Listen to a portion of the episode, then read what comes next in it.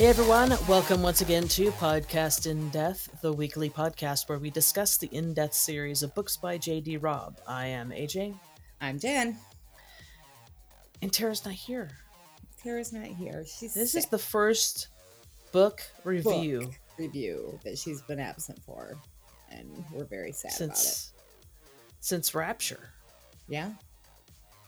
She was here for Yeah. Rapture, wasn't she, or was that Rebecca? No, no, I said since Rapture. So Oh, oh, oh, oh. I see. Yeah, no. So yeah, this is the first one she's been missing for. but she is very sick, and you know she needs to get better. She is very sick. She can't talk. She has Right. bronchitis. So kind of hard to do a podcast when you can't talk. Well, you like I said, you did suggest that she use cue cards and just hold up cue cards so that we Yeah. could read what she has to say.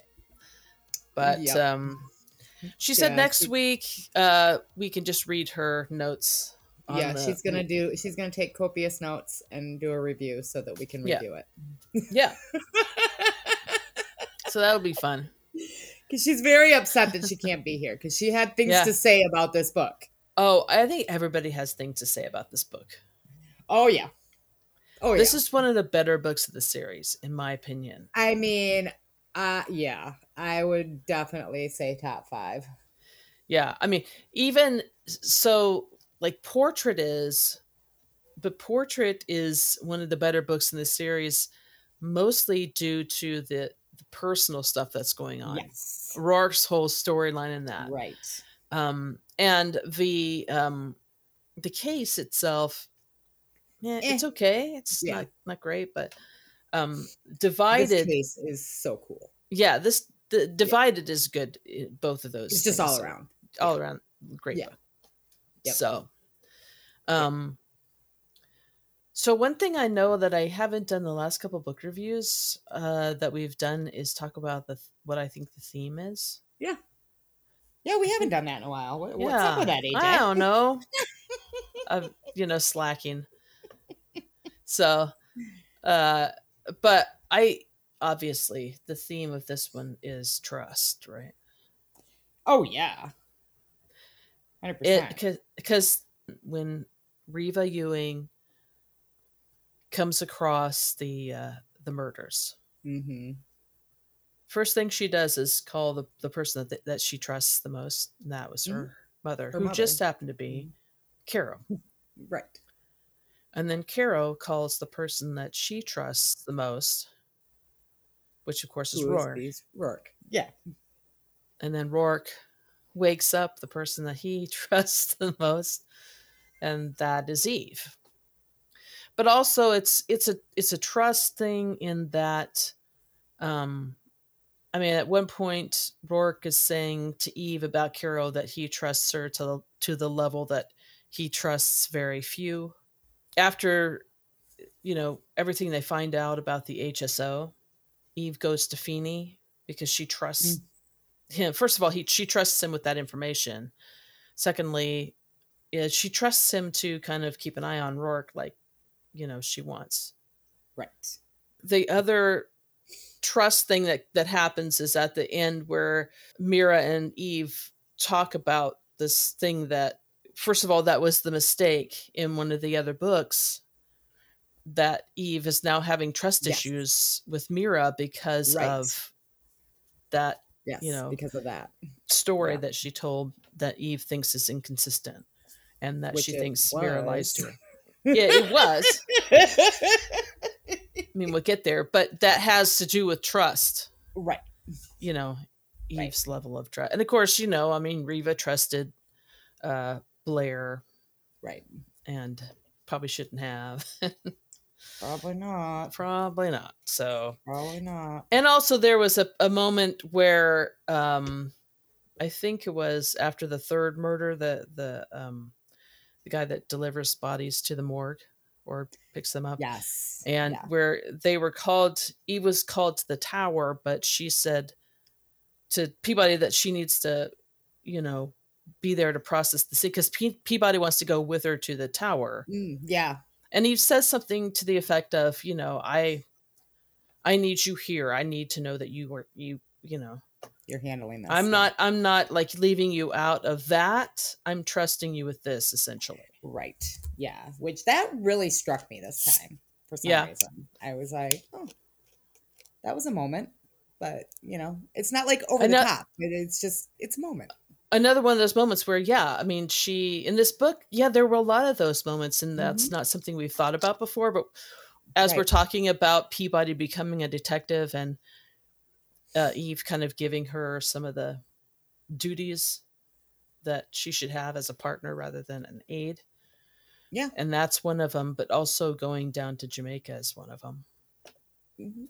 Yeah, So, you know, yeah. yeah, yeah. Peabody in Jamaica is just that whole sequence is great. So great. Just amazing. But we'll get there. So, um, as we've already said, this book starts out. Uh, it it's weird because it starts out with a prologue. Usually, when she does a prologue, you see things from the killer's point of view. hmm Yep. Yeah, that's So- a very good point. I guess I didn't really.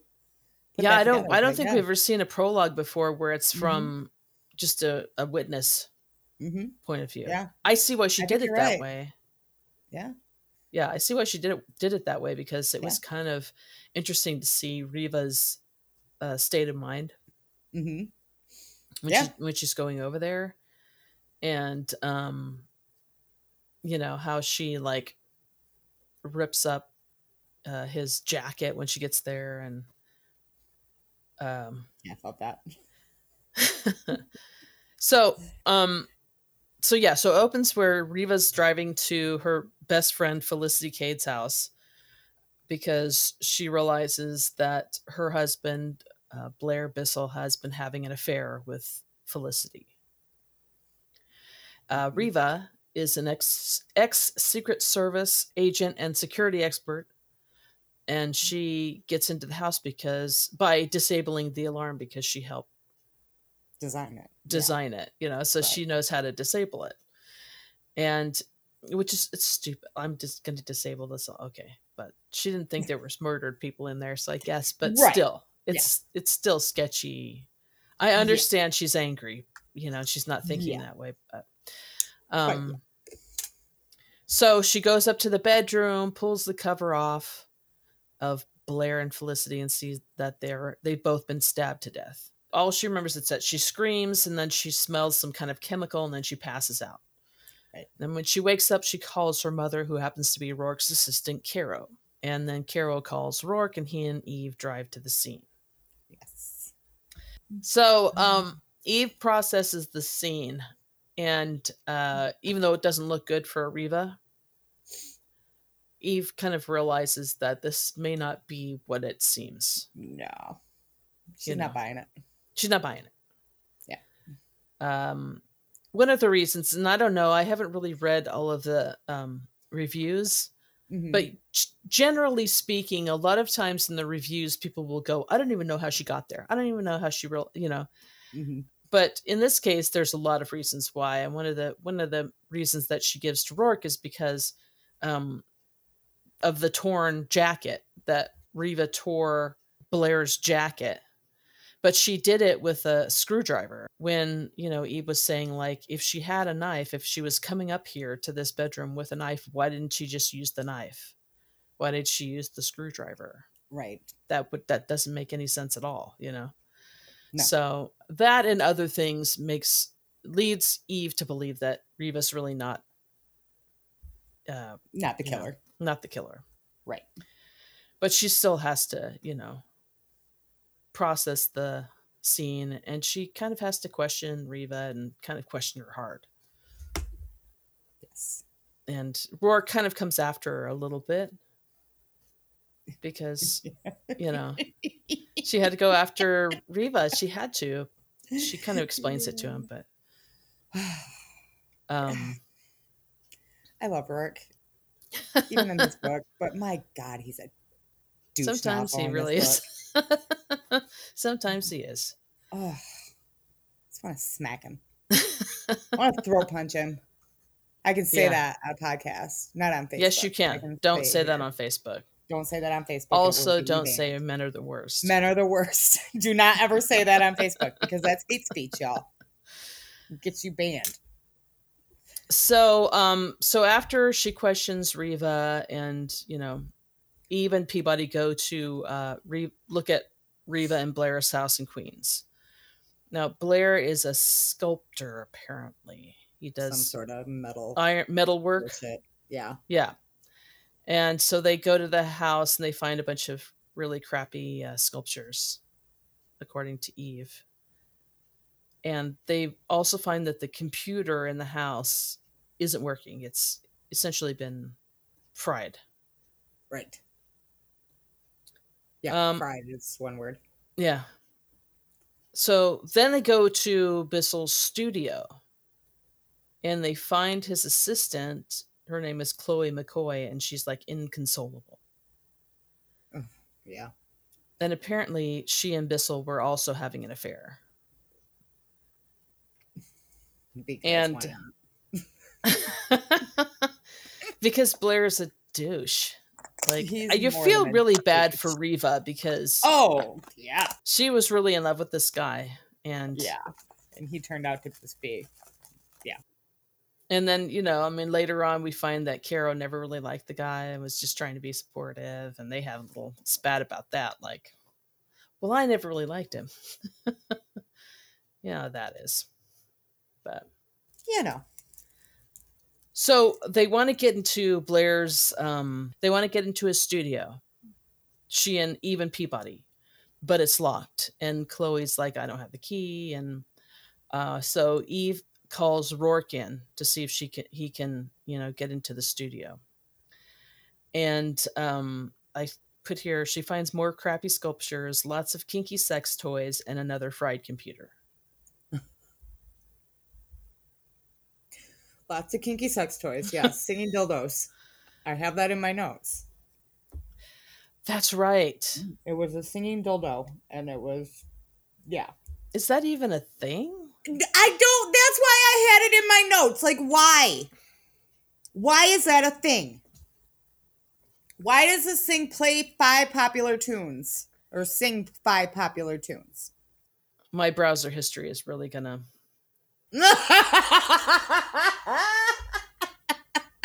Are you googling singing dildos? Musical. I'm not saying uh, musical. Oh my god. Feel the beat of your favorite music. You've got to be kidding me. There's no. actually singing dildos. Why would I why would I kid you about that? I don't know why you would give me about it's that. on Amazon. I don't know why this exists. I do not know why this exists. It's on Amazon and it's a bargain at $120. Okay then. I guess if it blows your hair back, y'all. I don't know that. I mean, it seems like it's just like picking up the beat of the music, not necessarily singing. So that's so weird. Here's this blog with a article here: seven sex toys that can sync with music. oh my god! cannot. What the hell? oh. I mean, sure. So okay then. I guess it's yeah. kind of a thing. I guess. We'll we'll link to that in show notes.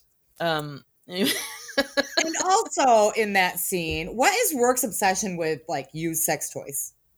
Because he makes a like there's some yeah. comment that he, you know, resisted palming some for fun. Like uh, and he did I, that with yeah, remember we had that whole discussion back in what was it? But um, witness when he stole the yeah. sex toy from the actor.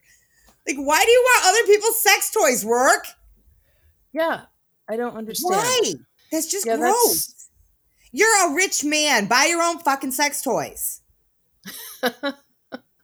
I mean, well, he's saying, you know, he, there's VR goggles. He's like, maybe we could, right? But then like, later, no, I, I just love this oh, line, oh, you know, that uh, Eve is telling him that the dildo not only throbs, vibrates, expands, and comes equipped with hands-free feature. Mm-hmm. It sings a choice of five popular tunes, and he's like, "You couldn't have tried it out that quickly."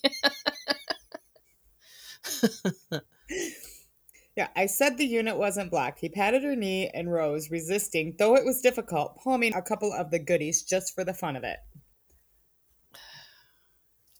Dude, buy your own fucking sex toys. I think the whole point for him is just that Eve would be like mortified and a oh. little bit pissed off that he stole something from a scene, but not yeah. just that that he stole a sex toy from the scene.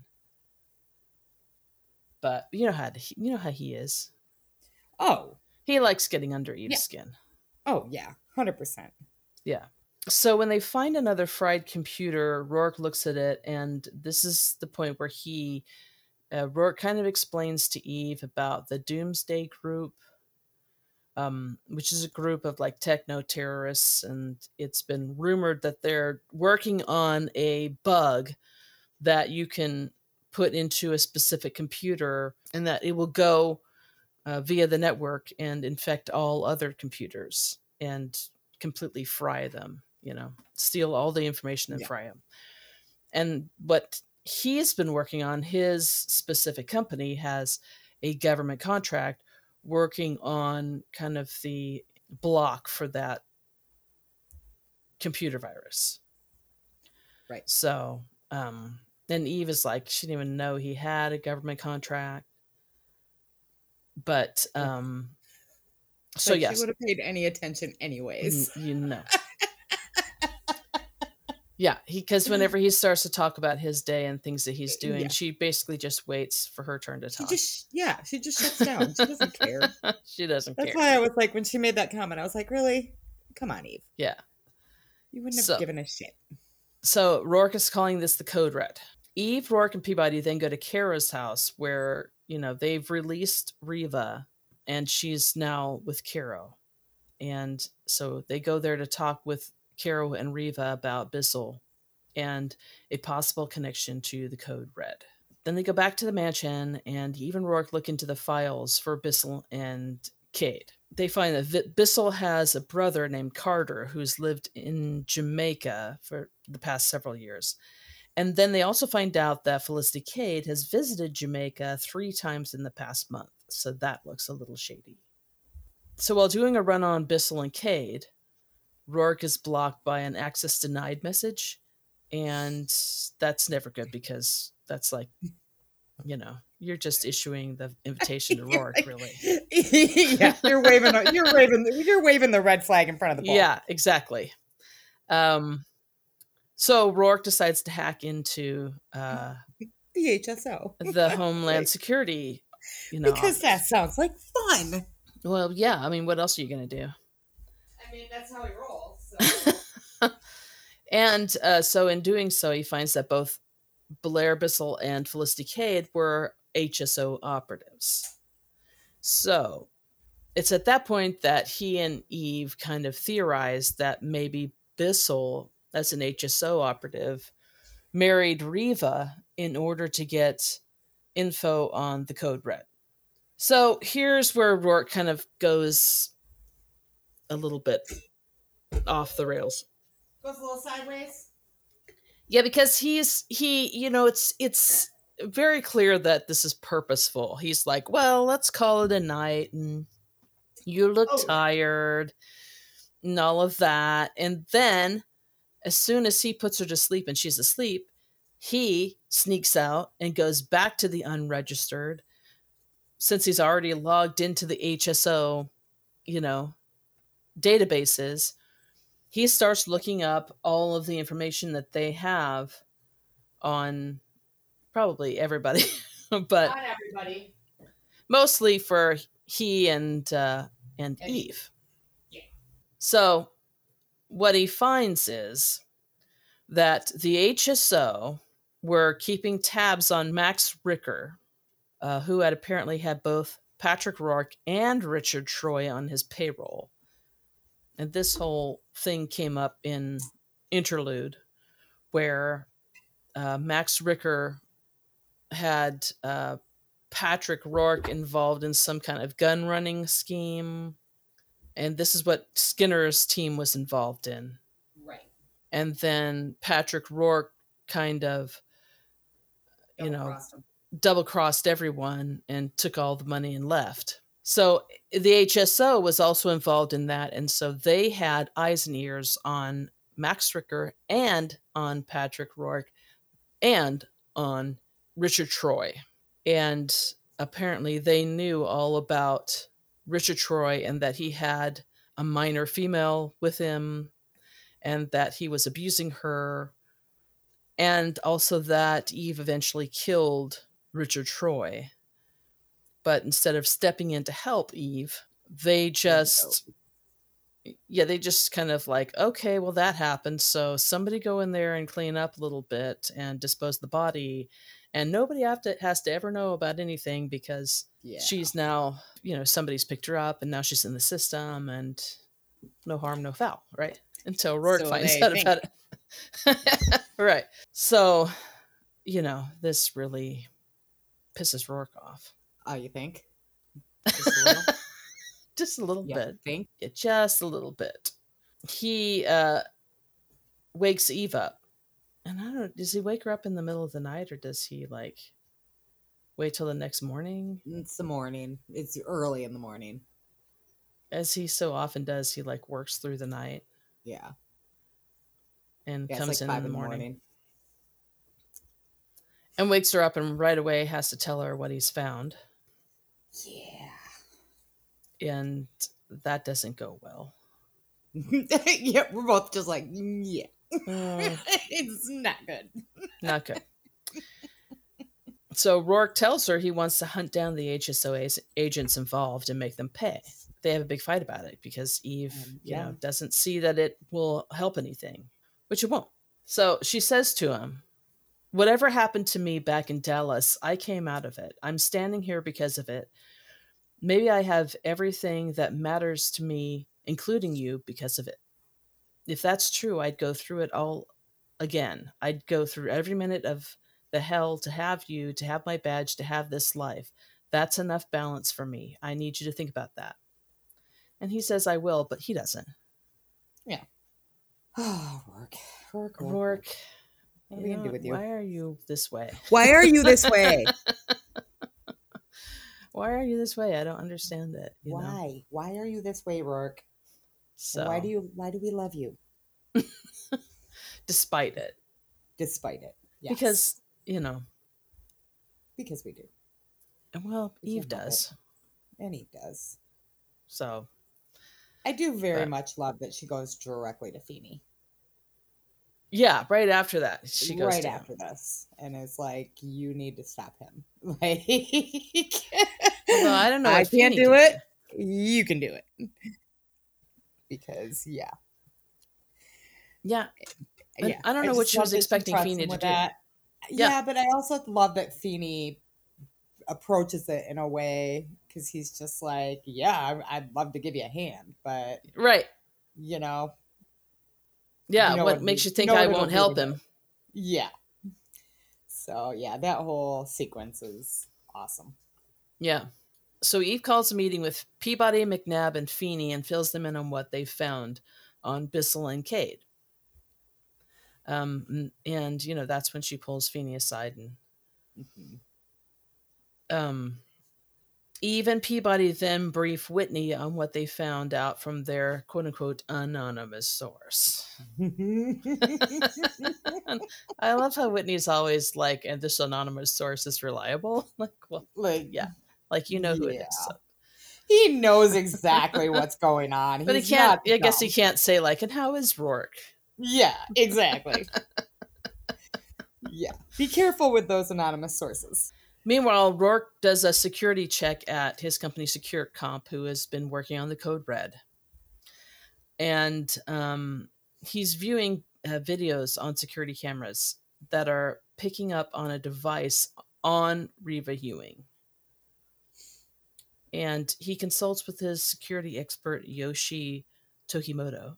Tokimoto and who's telling him like this is not i mean that can't be like she can't have a device on her because Yeah. First of all, a she wouldn't bring a device in. Mm-hmm. If if somebody slipped a device, you know, into her purse or you know into her pocket or whatever, then our scanners would have found it. And um, that's when they realize that maybe the device is actually internal. Mm-hmm. So, um, and then I love how Roarke also asks Tokimoto if he's in love with Reva. Like, by the way, interesting. I guess I haven't been paying attention. He's so ridiculous. He's so ridiculous. Oh, Roarke my wife and I are having an argument, but it doesn't mean that you can't be happy. exactly. Don't look at us as the role models. You should still go for it, though. he's ridiculous. He really is. I I appreciate that he's trying to make people happy. Like you know, yeah. These two clearly belong together, so yeah, I should say something. so yeah. um, so Roarke then calls Eve and tells her he has major info and that she needs to come home. When when Eve gets home, Roarke's yes, there with. He, isn't that when he, they have the conversation about um, her and Peabody have the conversation about espionage and how Roarke's like acting like James Bond and yeah, and how Roarke's bonding. Bond. He's bonding. I hate bonding.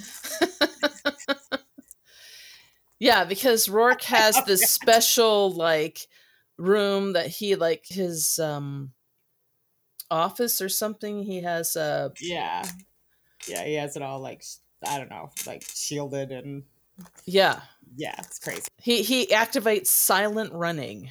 Yeah, like what and, what? Yeah. So, um, but he also has the super cool uh body scanner apparently that he's been working mm-hmm. on on the side you know all that spare time that he's got right he's been working on this little project on the side with this you know body scanner that detects bugs inside a person's body because somehow he knew that that was going to be something that, that they need like yeah you know it's a thing i mean he's not wrong i'm clearly but uh, yeah, point it just gets to be ridiculous. I mean, come on. I have this little project I've been working on. I printed it out with a 3D printer. it's yeah, right. what the hell? oh, work, work, work, work. So, um, he tells you know uh Reva that he thinks that Blair must have put some kind of a scanner inside of her body and she doesn't believe him and he manages to get her into this little device that he has that finds it like on the back of her neck. And it even has a little scanner that pinpoints exactly where it is and it's like like yeah. makes a little mark there you know? I mean, and then apparently they call in somerset to take it out. Which yeah. I don't know that I'd let Somerset perform minor surgery on me. I, I, I mean, I he was got... a medical. He's got medical. Yeah, but he was like a medical tech, which in my like, I yeah, it's like an EMT. They don't know how to do surgery. how hard can it be? I mean, I guess he's Somerset. He's he knows it all. Yeah, he's almost as as bad as Roarke. Yeah, in that department. But um, so as Roarke deals wouldn't with that, that a, wouldn't that have been a good opportunity to bring Louise in?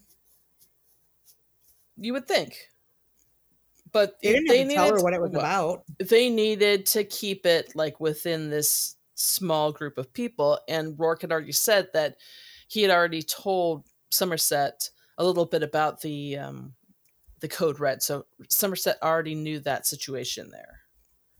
So you don't have to explain it to somebody else. And now put okay, them in danger. I'm just saying that I think an actual medical doctor is a better choice to do minor surgery than somebody that was medically trained, which can mean anything from a somebody that's CPR certified to a doctor. I mean, it's there's a big, large umbrella. Yeah. But anyway, that's just my personal rant because I have issues with that sort of thing. So it is fiction. So I know.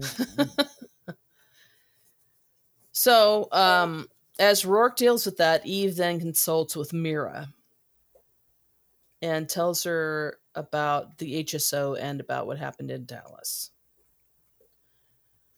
Um, so again, you know, that's there's a trust thing there that Eve has to trust mm-hmm. Mira with that information. I mean, shouldn't have to, but yeah. I mean, yeah, but that's one of those things that she's going to tell Mira that. Yeah. Mira is one of the few people that she does discuss that sort of thing with. So, not yeah. happily, but she does. So, uh, then after she consults with Mira, Eve goes back to her office and finds another candy bar missing. So there's like a, you know, she starts to do some forensics on this candy bar. Yeah. And she locks her door. And then, you know, Peabody has to come in just the, you know, the door is locked. Such a good scene. Has a candy bar yeah. been entered into evidence in this case? So yeah, so Peabody's been trying to get in contact with Carter Bissell and hasn't had any luck. And it's right after that that Eve is called to the scene of the death of Chloe McCoy, who is who was um, uh, Blair Bissell's assistant. Assistant. Uh, when Eve gets there, uh, that she's processing the scene and she's saying it looks like a suicide, but Eve's not buying that. And I think later Morris confirms that it's a homicide. Eve and Peabody go to the Blue Squirrel. Am I correct on that? Yeah. Why? Yeah, for no particular reason, just because Eve felt like it, I guess. Yeah, I mean, it's saying Eve couldn't have said why she picked the blue squirrel for anything resembling food. Maybe she needed to touch base with something from her old life to indulge in a few memories of sitting at one of the sticky tables, half lit on a zombie while Mavis bounced on stage and screeched out songs for a crowd. So, yeah, she's feeling a little bit nostalgic since she mm-hmm. and Roarke started having this marital problem. Yeah. So they go to the Blue Squirrel to eat, and Eve has a brainstorm. She calls Feeney and tells him to go to Reva and Blair's house and start taking apart the really horrible sculptures that he's done to look for bugs. Because their thought is if he's put bugs on Reva, it's a really good way to, you know, yeah. hide bugs. I mean, yeah. And, and that was kind of part of the scheme. She finds out later that he builds these mm-hmm. sculptures and sells them to big uh, corporations, big corporations, and mm-hmm. People in high in yeah high up in government, and they all have listening devices, and uh, which is pretty brilliant. And you think, yeah. I mean, it's horrible. Don't get me wrong. Yeah, but it's pretty but yeah. brilliant. And Feeney says so at, some, at a certain point you know how how brilliant yeah. it is but there is a moment yeah so okay so there's this part where Roarke and Feeney are looking at this sculpture and apparently his uh, Blair's stuff is just horrific yeah and nobody likes it but nobody right. wanted to say anything like Reva didn't like it Caro didn't like it. Nobody liked it. And Roarke made it very clear that he never bought any of Bissell stuff because he thought it was crap. Right.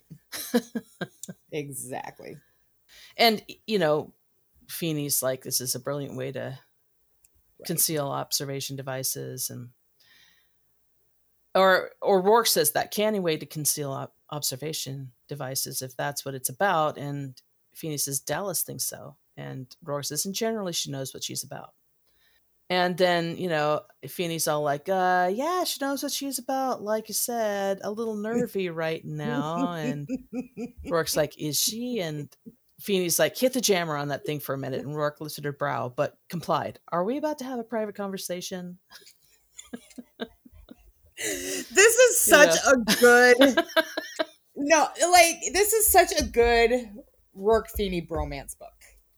It really is. On top of all the marital strife and everything else going on, it's a very Roarke and Feeney are very solid in this book, and Feeney is very much the father figure for Eve, but also trying to help Roarke too.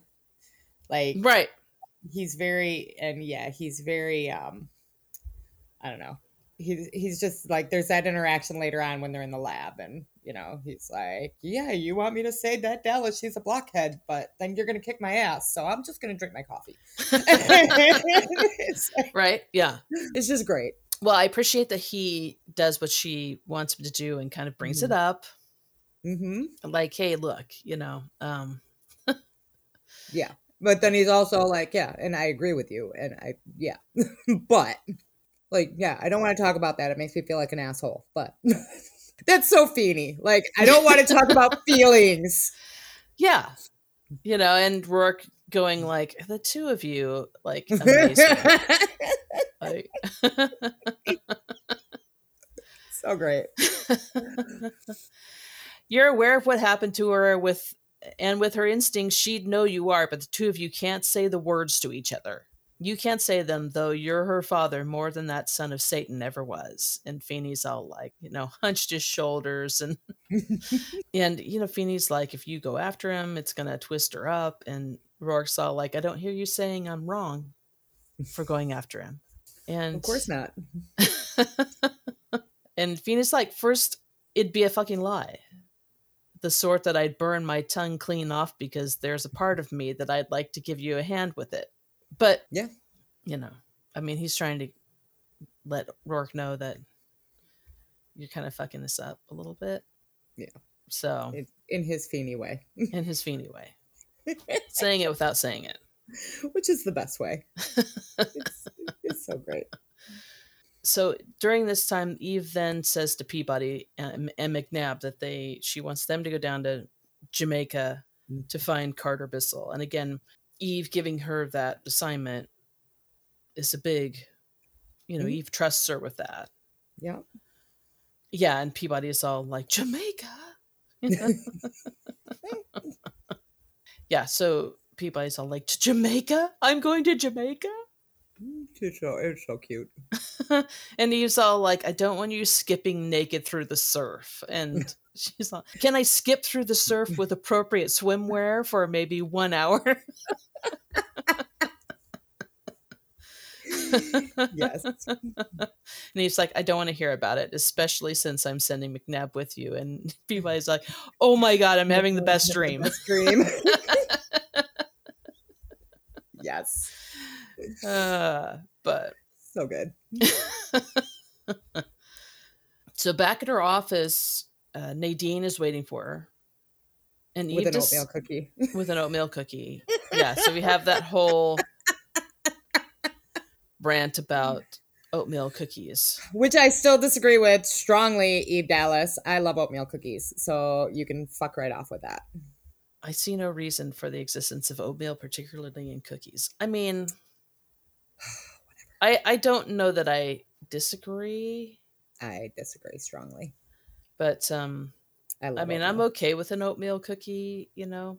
I and there was that there's that meme. See, the thing about oatmeal cookies it generally has like raisins, which I don't see, I don't like I, I don't like oatmeal raisin. Yeah, see, uh, that's no. what there's that meme that I saw one time and it said something about there's nothing that has raisins in it that can't be improved by substituting that with you know chocolate. chocolate chips. Yeah. For example a box of raisins. I mean facts. I don't like raisins.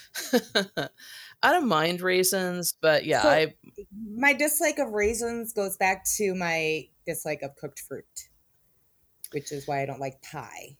So oh okay. Yeah you don't like cooked fruit I don't like cooked fruit. Huh. And I know that raisins aren't technically cooked; they're dried, but it's the same mushy. Well, but you they you texture. dry them, but if you put it in a in a cookie, they are going to get cooked. Right. Yeah, it just, it's the texture. Yep. Any kind of cooked fruit, you don't like that. Mm-mm. No. So what what uh, Eve does is Eve um tells Nadine, here's what's going on. Bissell and Kade were both HSO agents, and that's a huge bombshell, but she's saying, like, keep a lid on it until I tell you. After that, she goes to her car and is approached by Quinn Sparrow, Assistant Director, Data Resources, HSO. Um, uh-huh. So I must have something happened here on my notes because I must have deleted something without realizing it because what I have here does not make any sense.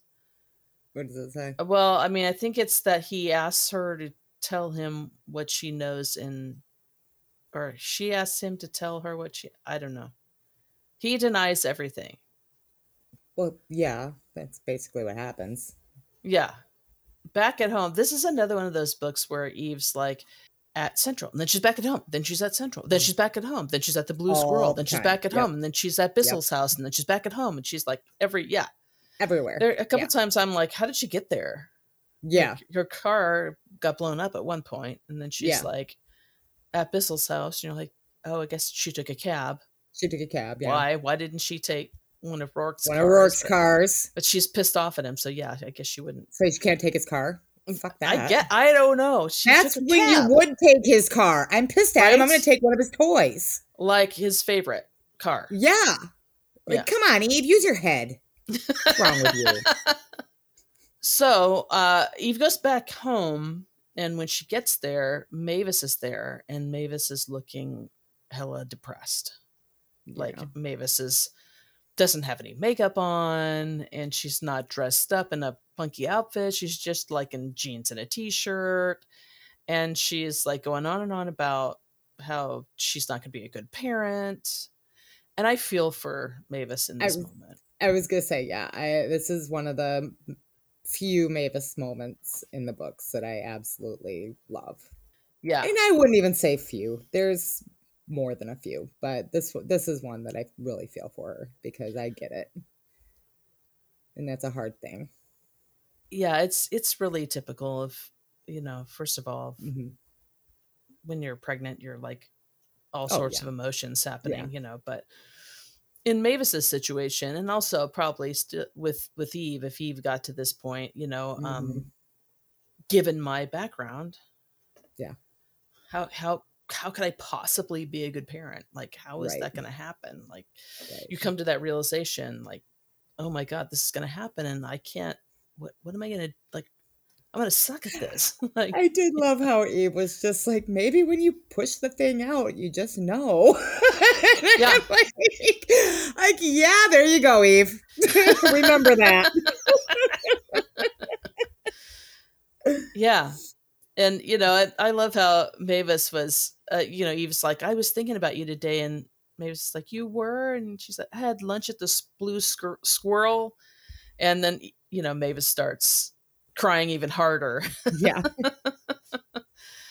but um yeah i mean she's scared and yeah and yeah, she's like, I don't know anything about babies. And Eve's like, Oh, uh, but you're listening to all those discs, right? you said you were going to some of those classes about it or something. Like, yeah, because yeah, because Eve knows anything. Yeah, she doesn't know anything about babies anyway. She knows no. a lot, but not about babies. Not about babies. But Eve says to her, you know, mm because you're my friend, I'd tell you if you were stupid. I'd tell you if I thought you'd make a crappy mother. I'd tell you if I thought you were making a mistake having a baby. And yeah. Mavis is like, You would really? Swear to God. and he's like, Swear to God. And then Mavis is like, That makes me feel better. It really does. And you're like, Oh, yeah, look at you, Eve, so being look a good you, friend. Eve so great. I'm so proud of you. She knows how, you know, and again, we've said this so many times on this show, like how people don't like Eve. Like, I don't how, know how they can. I mean, they they uh, obviously don't see these moments. Yeah, uh, like yeah, we see them. No, you know, because that's just uh, that's yeah. just so it's just mind boggling. And it's just, yeah, I, I don't know. I mean, I'm kind of used to people disliking my favorite characters, so it's not like you know, it's anything new for me, but yeah. It's just I don't get it. I just don't. Yeah. Okay. And, and then Mavis is like, "Oh, the baby moved." Yes. And Eve's all like, "It's supposed to do that."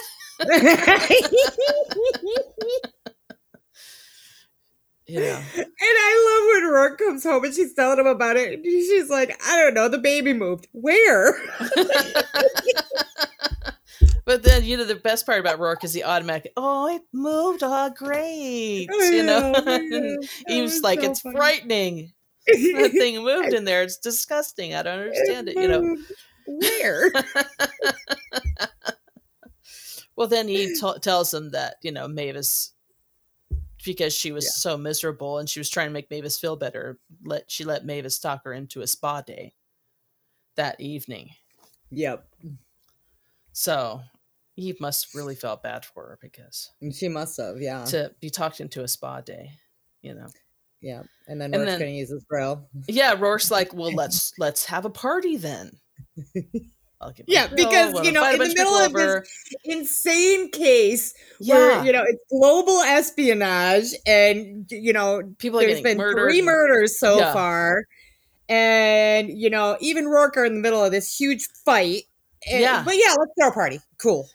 Let's have a bunch of people over and I'll just yeah. break out the yep. grill. We'll break out the grill. I'll get my toenails done. Sure, it'll be great. what the fuck? What the hell's going on? What is happening? I don't understand the logic. I really don't. But all right. Cool. Let's do this. I guess we thought we needed a moment of levity or something. I don't know. It's just it was we did well, yeah. I mean, and she's not wrong about that. It, it's an intense book, and you do kind of need a little bit of levity. Yeah. And how do you put but, that in in this book? Yeah, but I mean, come on. it's just so funny. oh.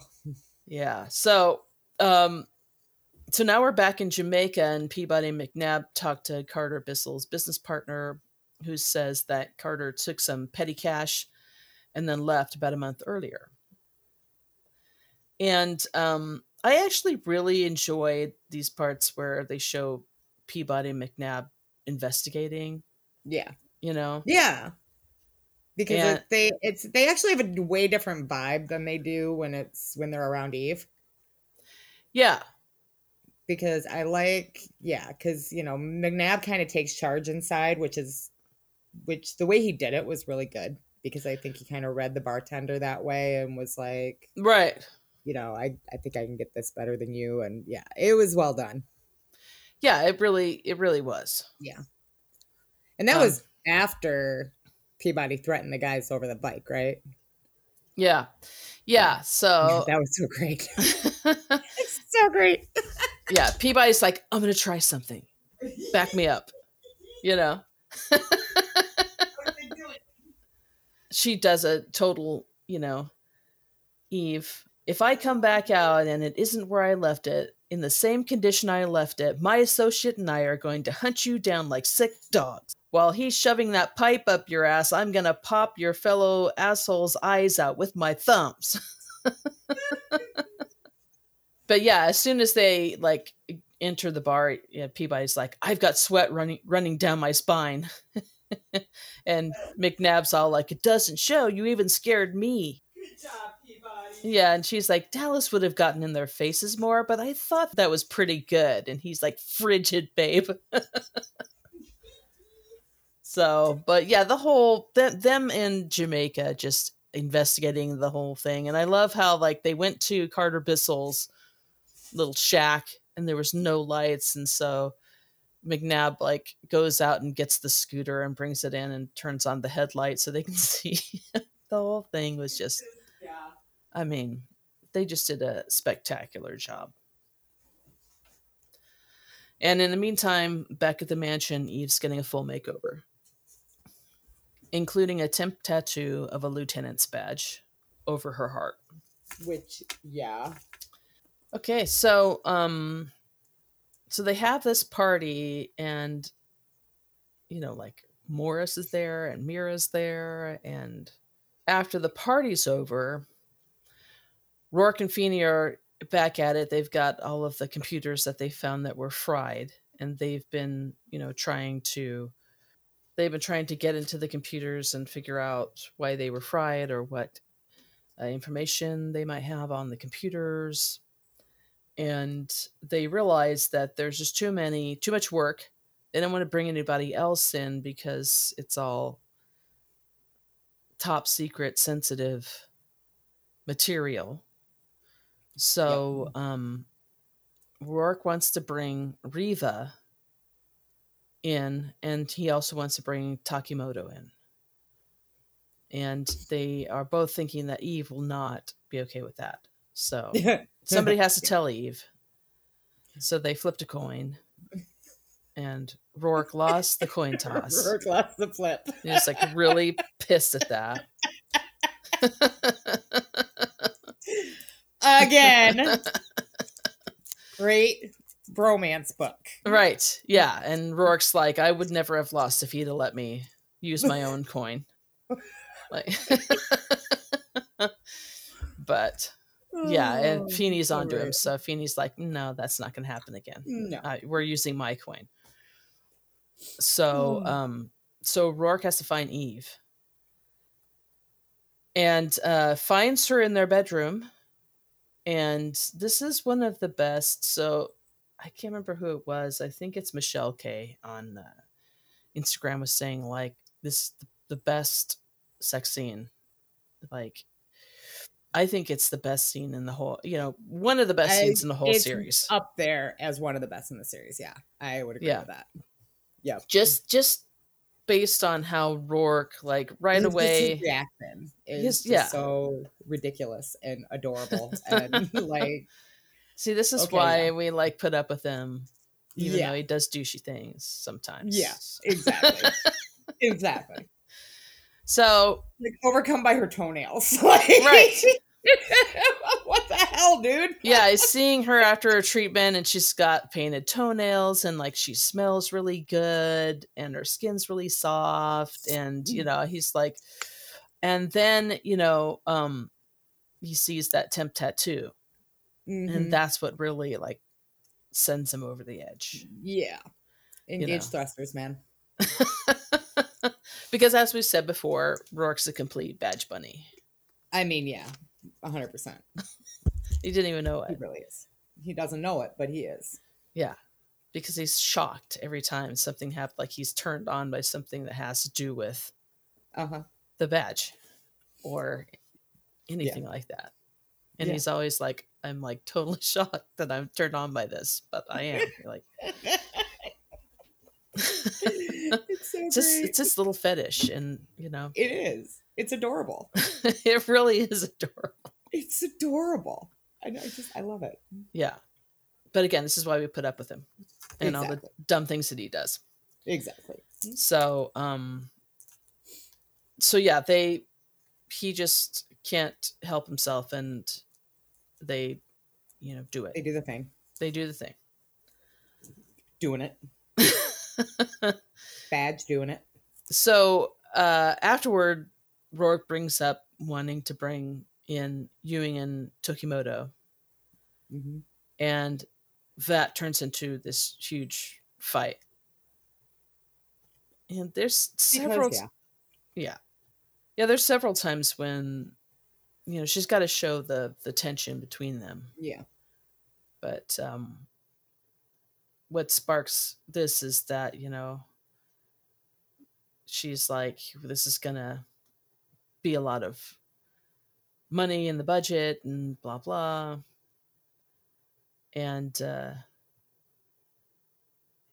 she's like, You have a bigger budget than Greenland. And he's like, You know, I have an in- vested interest in solving this problem. And she's all like, You have to get pissy about it. And he's like, I feel pissy about this whole shagging thing. so all of a sudden you're like, uh, Yep, you know he's pissy when the Irish comes out. Right. And he's like basically um that he has to do this tedious cop work when he'd rather be spending his time finding out exactly who was responsible for what happened in Dallas. And, you know, she's like, I want you to put that away. um, before I want you to put it aside before you cross a line that I can't ignore. And he's like, I have my own lines, Lieutenant. And she's like, That's right, Lieutenant Lu- Dallas, Lieutenant Eve. You're talking to a murder cop. And he's like, I'm talking to my wife. So, I mean, the whole thing was, you know, this whole this whole argument is like it's really sad. I mean, it's it's I mean, it's very believable because this is kind of how whenever you have an argument with somebody like it's you know it starts with something really stupid and then all of a sudden Yeah. the actual thing you're pissed about comes out Mhm. Yep. i mean that's typically what happens but Right. Again just talk to each other instead of like Um, yeah. but i don't know if uh, you know in this case Yeah. because he was they, so they like do try a couple times, but yeah, and he's so stubborn about it. He just will not bend about this one at all yeah until the end. He finally does, but I mean, it's just like, dude, come on. and you know the thing is he's he wants to do this without her saying like yes this is what i want you to do right? I don't care Right. what you want i'm just going to do it. Right. whereas when later on when um he brings up to her like you know the hso has all your information sparrow has all your information and that could be leaked.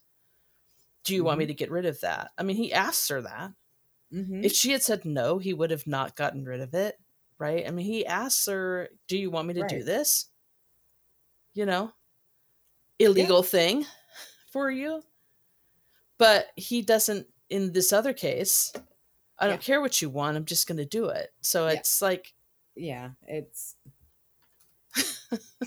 Do you remember on Adwolf there was a big argument because there was a guy who very thought very much thought that this book emasculated Roarke that because he gave into what Eve wanted. Um, yeah i think you talked about that once before yeah. And it was a whole thing. And you know even nora got into it and was like no that's not what i was writing. That's and Well- he's just like well he he just did what he wanted and you know i'm so tired of him just doing whatever she wants. And but like mm, that's no, what you not. do when you're in a relationship with another person that doesn't have anything to do with whether or not you're masculine or not masculine. Right. Yeah. It has to do it with you very much being in a relationship with somebody. He was very much mansplaining to all of us on the board that you know yeah. we were wrong and we're of course right. because you know why? Men are the worst. Men are the worst. Facebook. Men are the worst. oh boy so Yes, maybe this maybe men are the worst is the title for this episode. This seems more fitting men are the worst. Because if you if you look at like everything that that Bissell did Yes, men are the worst. everything that Roarke's doing. Ugh. Yeah. And I'm sorry, I, I was gonna say this earlier, but Bissell's name drives me crazy because it's a vacuum. Okay. I know I think the same thing yeah. I'm just like and Bissell is like located, like their headquarters is like a mile up the road from me. but spelled So- differently though Yeah, I know, but I drive by it every day, and I'm just like, you know, so every time I read this book, I'm like, oh, he's a fucking vacuum cleaner. It drives me crazy. maybe there is some kind of hidden like Maybe. metaphor there that we don't understand. Only, only Nora understands. Or I maybe wouldn't Nora was just sitting there going, "What am I going to name this guy?" and looks over at her vacuum and goes, And her "This vacuum. Thistle." We're on to you, Nora. That's how you name your characters. You just look around your room. Well, how else are you going to do it? I mean, true. Yeah. I think she did Yeah. say that she goes online sometimes and looks at baby names or Yeah. Yeah, she did. But yeah. so. Bissell, come on now. It's a Well, vacuum you know, I or mean, a carpet cleaner. it is a carpet cleaner. hmm Anyway, so um so later on Caro comes in to talk to Eve and uh tells her the whole story about how she came to work for Roarke. Which I love that whole thing too. Yeah. So good. Well, I I love that Roarke immediately kind of saw her worth. Mm-hmm. You know. Yeah. Um, and then was like, okay. I mean, he yeah. he he must have seen. I mean, they talked about this. He saw. He yeah. must have been kind of like keeping an eye on her, like, mm-hmm. and yep. saw her worth and was like, "All right, here, I'm giving you this job." Yep. You know. Yeah. So but yeah, the whole and it thing just goes to show how you know Roarke is a good judge of character, like a good right. He's a good snap judge of character for the most part. I mean, we'll get there, but um, you know, yeah, there's been a few slips in his past with people that he shouldn't have trusted, but um, yeah. But yeah, I mean, in general, he's a good judge of when his when his dick's not involved. Yeah, he's good. I mean, true. Very true. Good so, point but yeah, t- typically a really good judge of character. Mm-hmm. So Peabody McNab get back from Jamaica and give Eve. They they picked up Carter Bissell's computer and they have all this mm-hmm. information mm-hmm. for Eve. And um, there's a there's a moment there where Eve sees I think Peabody and Peabody's got some like beads in her hair. Braids, yeah. Braids. Yeah. Braids. You know? I thought she said beads. Hang on. There were, but they were braided too. Right. It was braided right. with beads. But the, when I read that, all I could think is, I don't know. Did have, did you watch The Office? Mm-mm. Didn't watch The Office. I didn't watch The Office. No. Um, there's a whole. So, um, Steve Carell's character, Michael yeah. Scott. Yeah, I know the basics. All is yeah. really a dork. yeah. Know. And at one point, he goes for a week to Jamaica and he comes back and he's got short hair but he's managed to like braid like one and has like one bead or two beads in his hair now he's like a he thinks he's you know really yeah. cool with these beads he just looks well, like a like dork the, it's, it's like the episode the um the friends episode where monica has to get her hair braided yeah because it's yeah, and she's got you know, and then they come home and she's like swinging her hair in the shower and she gets stuck on the shower. Right? yeah. Will you lose the beads now? it's just not a good look. No. I mean, it's good look for some people. For some, yes. That's all I could think of when I read that. um. So yeah, they're talking about what Peabody's found out in Jamaica when Morris calls and tells Eve that Blair Bissell's body is now missing. Dun, dun, dun.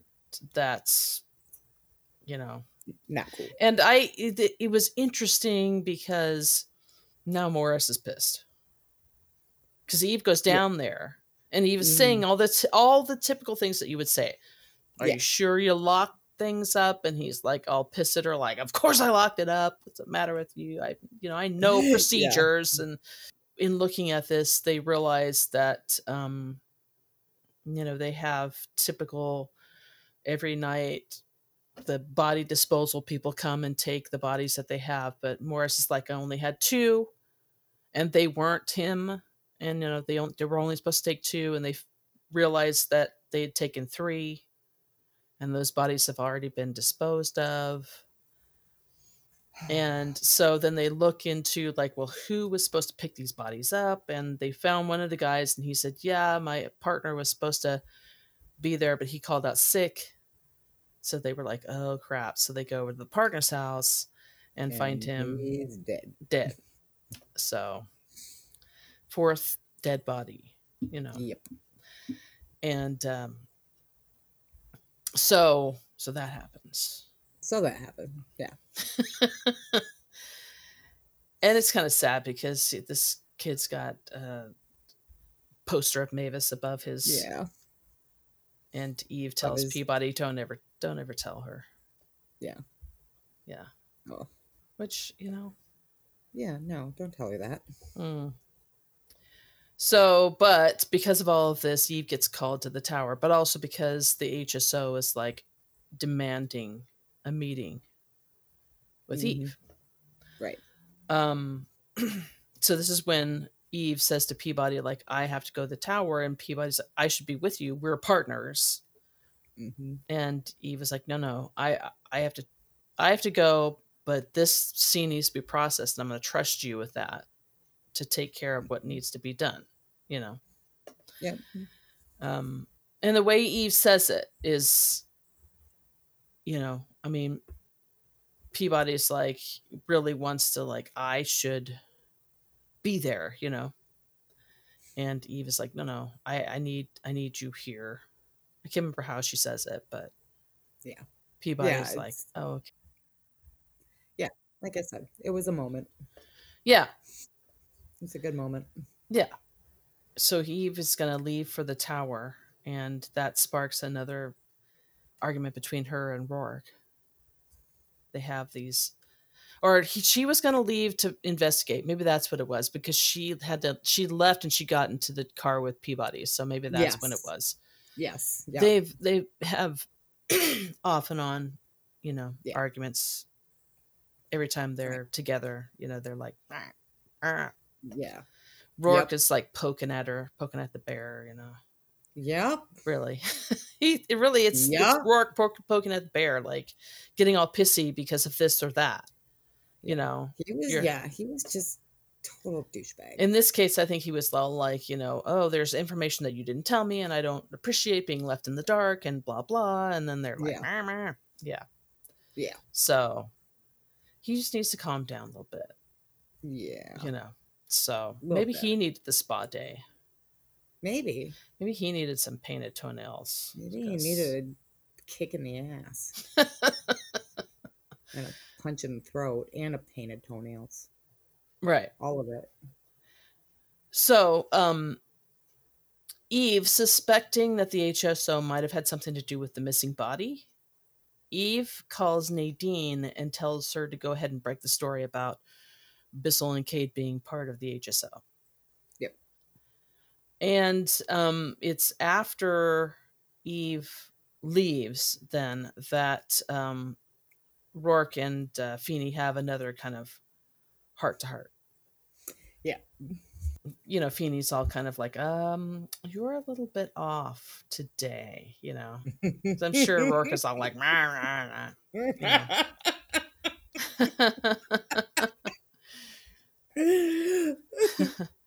and you know, she Feeney says she can handle herself, you know that. And um he Roarke says to him like I gave her a difficult time before she left. She deserved it by God, didn't she deserve it? But I regret the timing of it. And Feeney's all like, "Oh, dumbass." Yeah, and you know, Feeney's like, "I'm not getting between a man and his wife." you know. However, I will say that when the wife's in a mood to cook my brains for breakfast, I can usually save myself with flowers pick them up from a street vendor, take them home to her. And he said, but flowers won't work on Dallas. Roarke's like a sack of diamonds from the blue mines of Taurus wouldn't work on her. Unless you knocked her in that block of wood she calls a head with them. like, wow, Roarke, tell us how you really feel. You know? Hmm. Yeah, and like you said, he's all see, you want me to agree with you, say something like, Oh yeah, that Dallas sure is a blockhead. And if I did, you'd end up kicking my ass, so I'm just gonna drink my coffee. so, so, the title of the episode needs to be Men Are the Worst. Men are the except, worst. Except exactly. And Feeney's all like he patted Roarke on the shoulder. Grovel. He said it's like, yeah, Roarke. Yes. It's about time that worst. you you know, none are the worst. Grovel a little bit. Because Feeney's so, right. Feeney is right. Feeney is 100% right all the way through this book. yeah. Yeah. And that's, you know, I mean, see, this is again why we need Tara here because, yeah. you know, because it's such a good Feeney book. It's such a good Feeney book. and we don't have Tara. What the fuck? It's so sad. So sad about so it. Sad. Yeah. So sad. So, and also she would keep us, you know, from you talking about our McDonald's yeah. order or whatever. and oatmeal. Cook, cook fruit. um, ketchup and ketchup, mayonnaise. And, you know. Um, so so she goes to the this meeting at Central, and of course she's met by Webster, who tells her that he'll be acting as her advocate. And the meeting does not go Woo, well, Webster. as you can imagine. Woo, yeah, Webster. Woo, Webster. um, who doesn't have a huge part in this? No, book, no, but, he's just there know, for a minute. I, but yeah, hey. I'm glad that he's there. I'm glad to see him. Yeah, we were um, glad to see him this time. Yeah. So, and then you know, uh, speaking of uh, men being the worst, this AD Sparrow is like oh. right in the middle of the meeting saying something about you know what happened to her in Dallas, and it's like, are you? Yeah, shut the hell. Are you dude. fucking kidding me right now, you? dude? Are you really?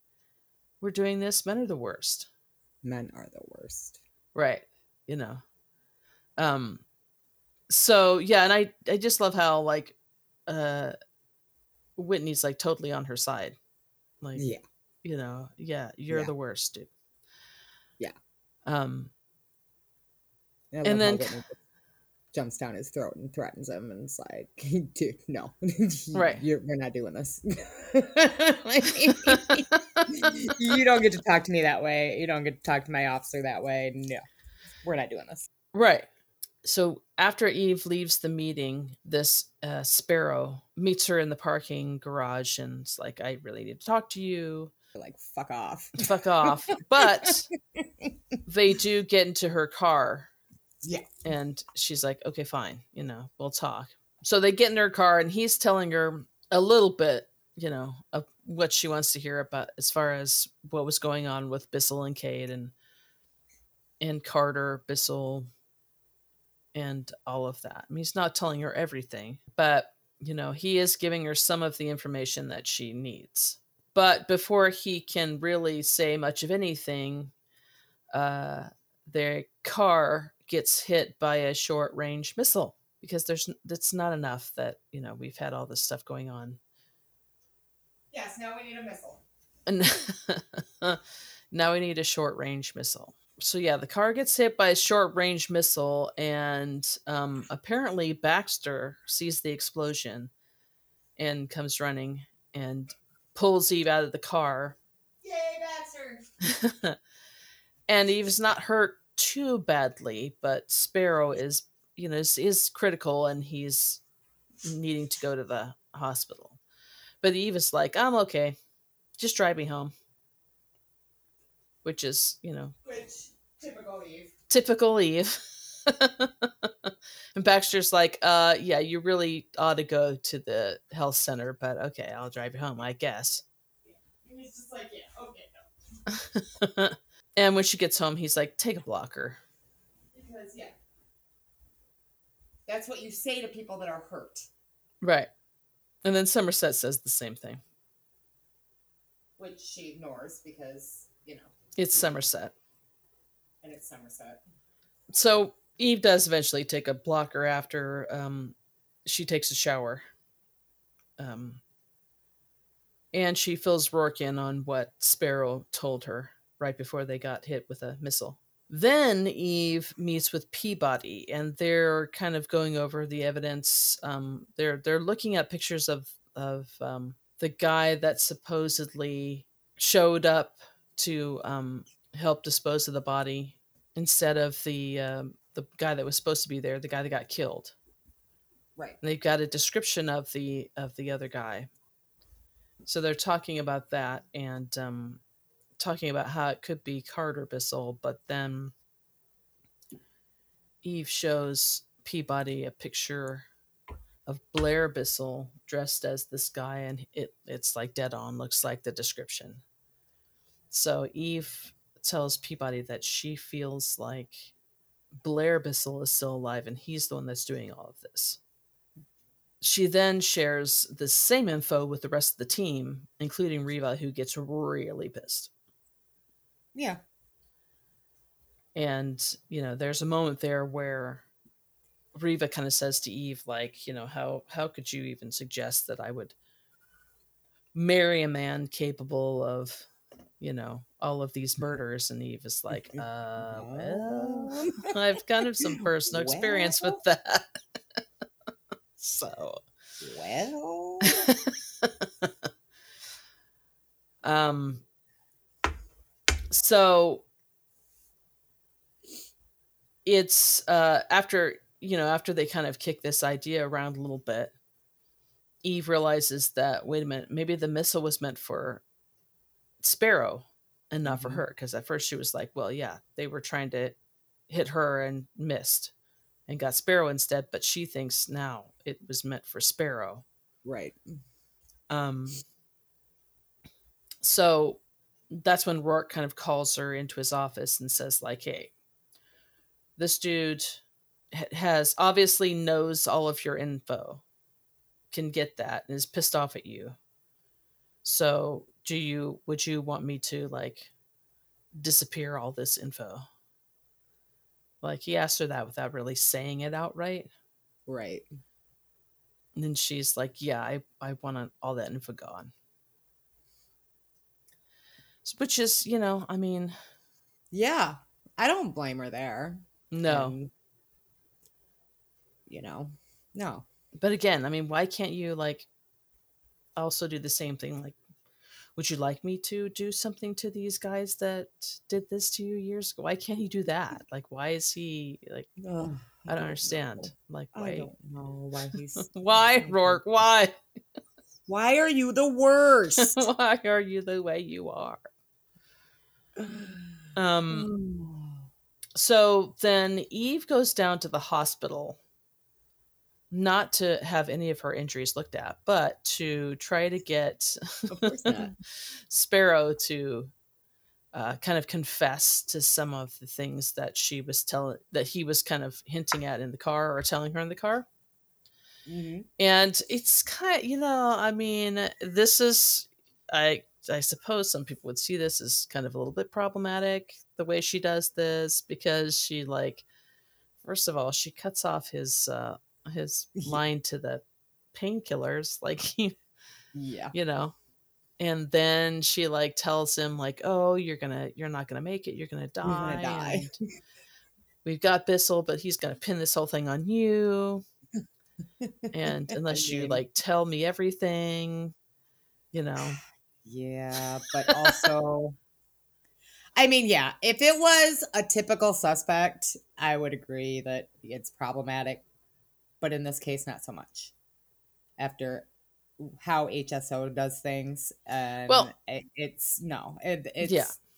you know, tip for tat. well again you know yeah and i'm saying problematic because i'm sure that there are people out there that I'm would see sure this as there's gonna be. I'm sure problematic there, we're gonna find a review that doesn't like this. But right but um eh, we've said many times before i mean she does what she has to do to get Yeah. justice for the victims and Right. and this is just something that she felt like she had to do like i have to do it this Right. way like this is Right, but I again, like I'm saying, I you know, I we talked before. I do have sometimes I do have a problem with how she handles right this kind of thing because I don't I do especially like we said in this climate with cops getting away with so much yeah bullshit. Um, but again, in this case, I have absolutely zero problem with it because he's an HSO Right. operative and he's you know well not I'm only sure that he's i mean a lot dirtier than Eve did. well what he was saying was that he has been playing the hso too because he was Right. getting the information you know from right from you know these corporate places that had bought these sculptures and he was kind of like you know Yeah. corporate yeah, es- he kind and he made espionage the worm up, and yeah, and yeah, Yeah. he yeah, he's a bad, bad man. he's a bad So man I've got I've got no sympathy for how she did this. No, none. no no I, I don't either but you know after that eve goes to mira's Mm. office i think because she's still at cop central think i can't remember She goes to her she's house. like she's like everywhere yeah, no, she goes to her house, doesn't she? Yes, this is the Because that's time where she goes to the house. Yeah, and she confesses to Mira that she's got a She confesses her crush. Uh, she's got a crush on. Got a know. crush on him. Yeah, and who wouldn't Sure. really? Let's be honest. I mean, yeah, exactly. So then, yeah, so they're talking about the the case and all of that, and um, this is the point of time where Nora decides to correct the Yep, little her- inconsistency, her, little oopsie from earlier. Yes. Where, um, you know, when Eve first talks to Mira, she said her, you know, she basically hinted that she had a a happy childhood or the other way around like the other way around. The first time like back in glory she said she had a good or a bad childhood like her stepfather raped her her stepfather raped her and everything and then, and then later on she's she's talking to eve and says how she you know had such this ideal childhood. Right and how her parents loved each other and blah blah. Right. and um yeah back in the day there were a lot of us that were like, um, what? what? That doesn't make sense. That doesn't so, make any sense. Um, so yeah, so this is how. So good for Nora though for clearing it up. I mean, and it it it does yeah good for Nora and I like how she does it in this book because mm-hmm. again like we said the overall you know overarching theme of this book is trust and right. this would be seen as by eve as a breach of trust mm-hmm. and so you know it really fits in nicely here even though it's like well why is this even coming up in this book in the middle of everything but that's why because it, it does kind of fit with the theme right you know? so they talk about that and uh, mira does kind of explain to eve like what had gone on, you know. Right. That her parents had married and then divorced for a little while and then uh she her mother remarried to this guy who then raped Mira and then in having to deal with that her actual parents got back together right and then then then had a happy marriage from that point mm-hmm. on. So, you know, she didn't really lie. Right. Um but anyway, so yeah, that's yeah. what happened. Yep. so, Eve is like wandering around. Uh, this is this yeah. you know, she's like this whole thing with Roarke is getting to her, and she's wandering around, and yep, she um, doesn't want to go home. She, yeah, she does want to get go home, and so she she eventually ends up back at uh, uh, Reva and Blair's house again, right? And um, goes to his closet computer and realizes that, according to the closet computer, um, Bissell had just had gotten something out of the closet after the point of time which they thought that he was dead Right. And then most recently had gotten out something called the emergency package, quote unquote, just that morning. Right.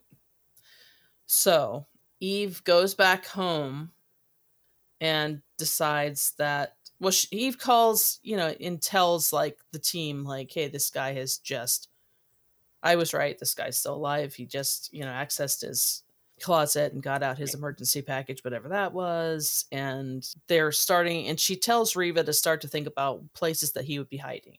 Um, so then Eve comes back home and she decides to go to bed because she's tired. Because, I mean, who wouldn't be? Because I mean, there's so much fucking stuff going on.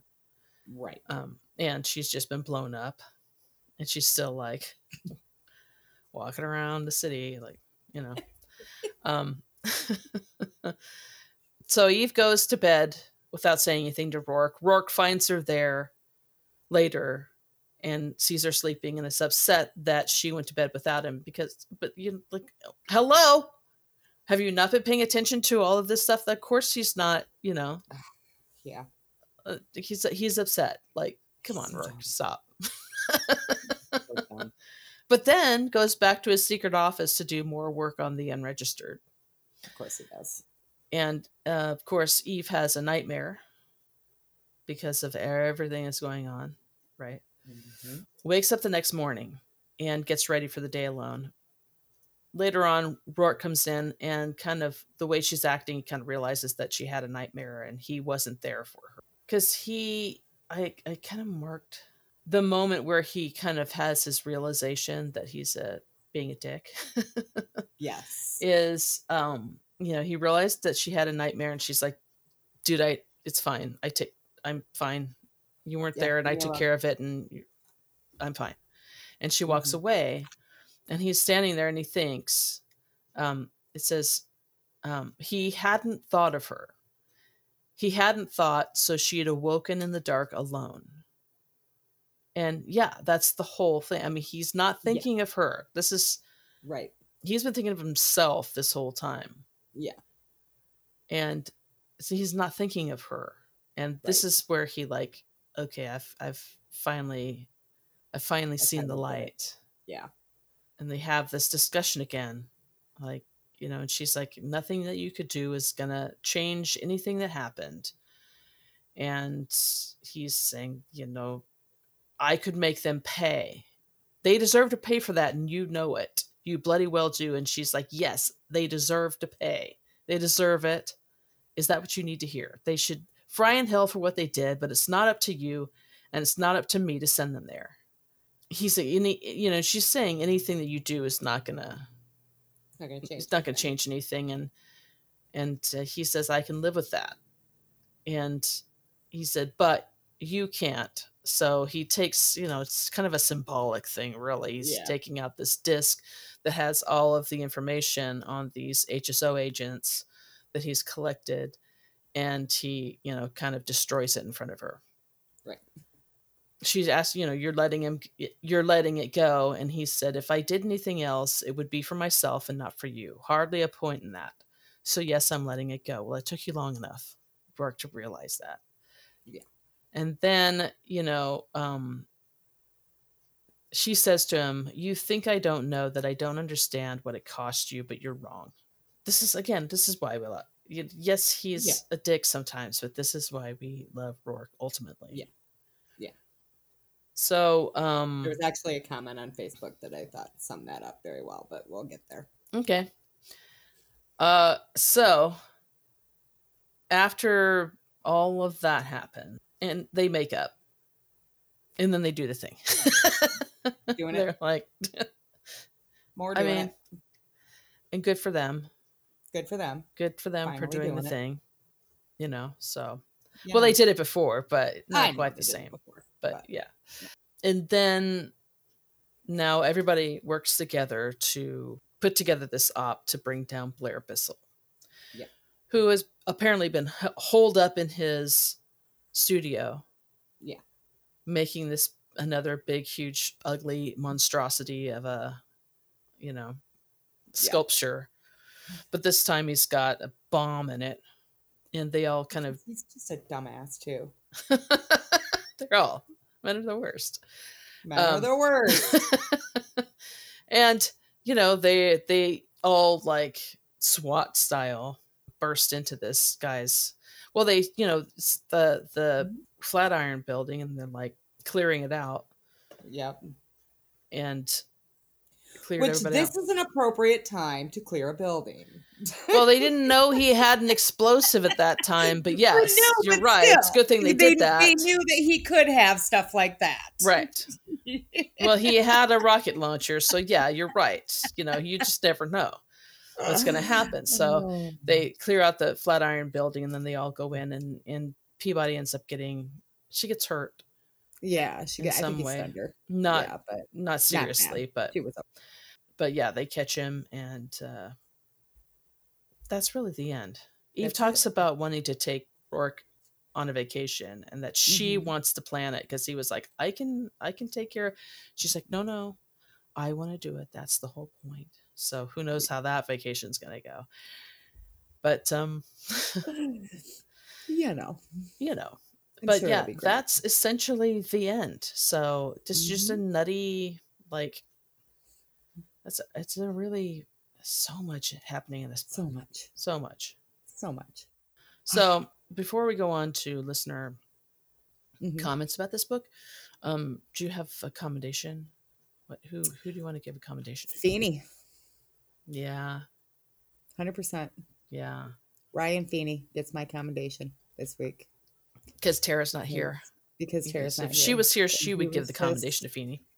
He was just so good in this book. He was so he was good with Eve, he was good with Roarke, he was just solid all around.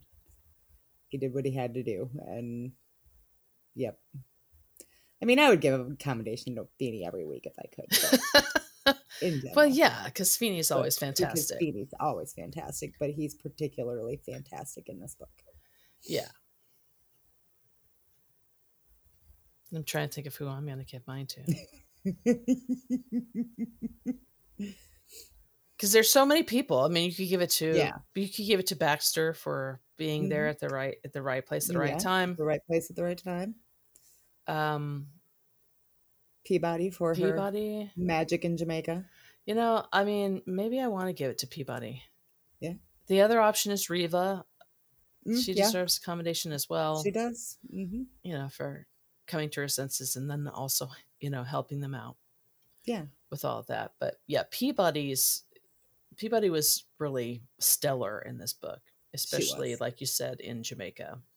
Yeah. She was 100% perfect. Good job, Peabody. Yeah. Even so. with your silly braids. okay, so what do we have from um, listeners about this book? All right, let's see here. Because I don't think I have a whole lot on. No, not Instagram. a whole lot. I don't think That's so. Surprising. Well, so just so that you know, I did ask the question. I did ask the question in divided. Whose side of the argument do you most agree yeah, with? I asked that too. So on Instagram, in anyway, uh, mm-hmm. uh, sixty-four percent Eve, thirty-six percent Roarke. Okay, yeah. Let's see what do we have on Twitter because yeah, I did a poll on Twitter too. All right, we have oh, we have forty percent Eve, twenty percent Roarke, and forty percent both. Yeah, I think most people fall under the both category, but I, I couldn't do yeah. both on Instagram, so I just had to do like one. Yeah, you other. can only do two on Instagram, right? Yeah. Yeah, because I had neither as an option too, and nobody voted for that. So, and we had no other comments on that one. I'm surprised. Dana liked it, but she didn't give us a comment, which is mm. surprising because it's Dana. Well, yeah, but this was Thanksgiving weekend, so everybody. That's true. Good point. All right. So, Facebook, a lot of them are, you know, people saying, oh my God, you're out of jail. For now until this episode comes out and it's labeled uh, "Men are the worst." Men are the worst. then we're all in jail. looking for me. Yeah. yeah. Sue McCreary says you're posting. Debbie Sayer says, "Are you out of jail?" She says, "I'm going to start rereading this one tonight. It's been a long time since I read this one. Not a favorite of mine. Interesting. Hmm. I mean, I feel like it's this one is it's not it's not that it's not a favorite I love it and it is a favorite, but it's also hard to read. So it it's is hard to read. It's hard to read and um yeah, it's one of those that it's not one that I reach for if I'm just in the mood to right read one quick just because of that because it's so hard to read. Okay. and Renee said, "Look at you posting and stuff. Stay out of trouble, you rebel." Chris Cunningham says she's five books behind.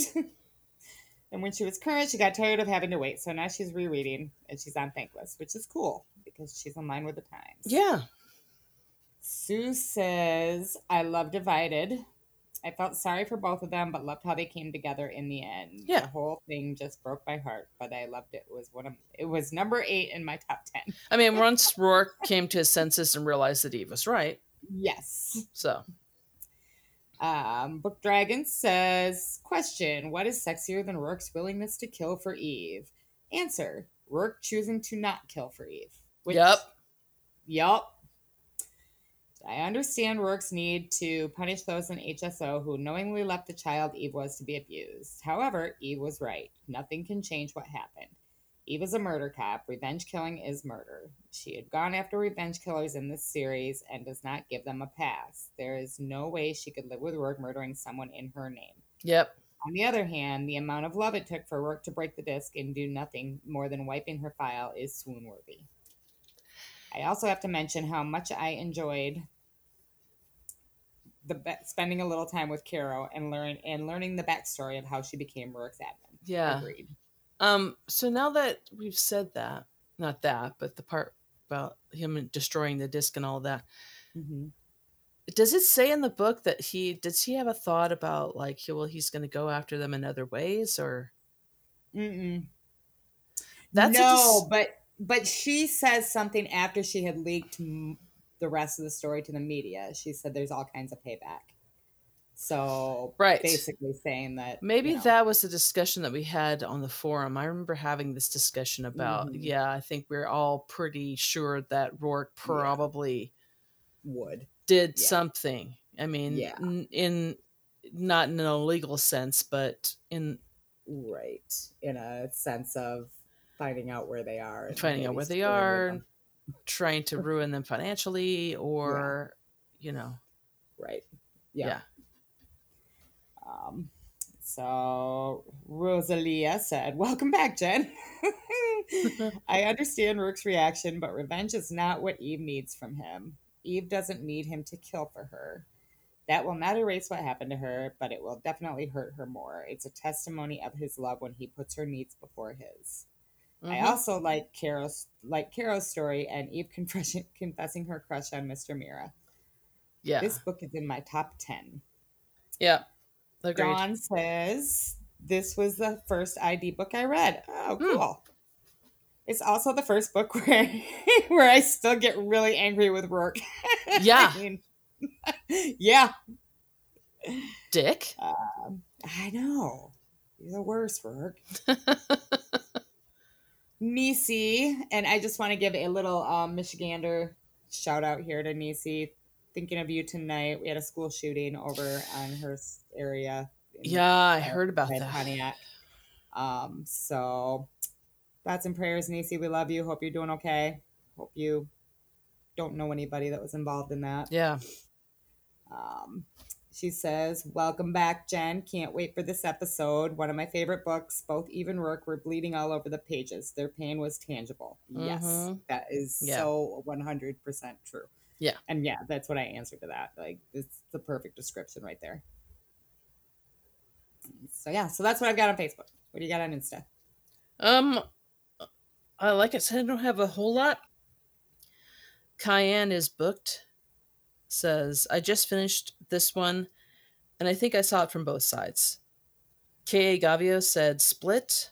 The several scenes in this book make me cry every time. Yep. Michelle K said, I know there I I know where Roarke is coming from. He loves Eve so much. But he should understand how it would destroy Eve inside, destroy their marriage if he took revenge against the HSO agents and killed anyone. The whole thing throws Eve off. She loves Roarke but stands for justice to her soul. Mm-hmm. Um, Yvonne says 50 50, fully understood where Eve and Roarke were coming from. Um, let me see if I have anything else. Um, yeah, like I said, I, I posted the thing, the the whole exchange where Roarke finds the tattoo on Eve's, you know, mm-hmm. breast, and um, Michelle K said it's a very sexy scene. Uh yeah. And I says one of the best in the whole series. I mean, let's be honest. I mean, let's be real. It is. Uh, let's see. No, I don't have anything else. Everything else looks like uh, podcast business stuff. Okay. So, sh- oh, should we uh, do the uh, trivia question? Yeah. So, um, last episode, last book's trivia question from Remember When was what did Eve order from Cipriani's? And the answer was spaghetti con polpettone. Polpettone. I probably said that spaghetti really and badly. meatballs. Spaghetti and meatballs. um, that was answered by Yvonne and Rosalia, and probably other people. I, I know for a fact Yvonne and Rosalia both answered it correctly. Okay, yeah, I don't, I didn't, I don't think I had any answers on Twitter. I was kind of surprised that I didn't, but the new trivia question is What did Peabody bring back from Jamaica for Eve? Oh, good one. So there you go. There's your trivia question for this episode. Yep. And we've got a couple of off topic.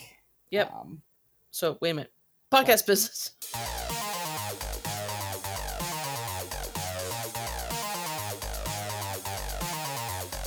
couple of off-topic comments, not about the book, but um, first of all, Book Dragon wished us all happy Thanksgiving, and she loves the In Death series. Thankful for the countless hours of reading pleasure the series has given me, and she feels old just typing.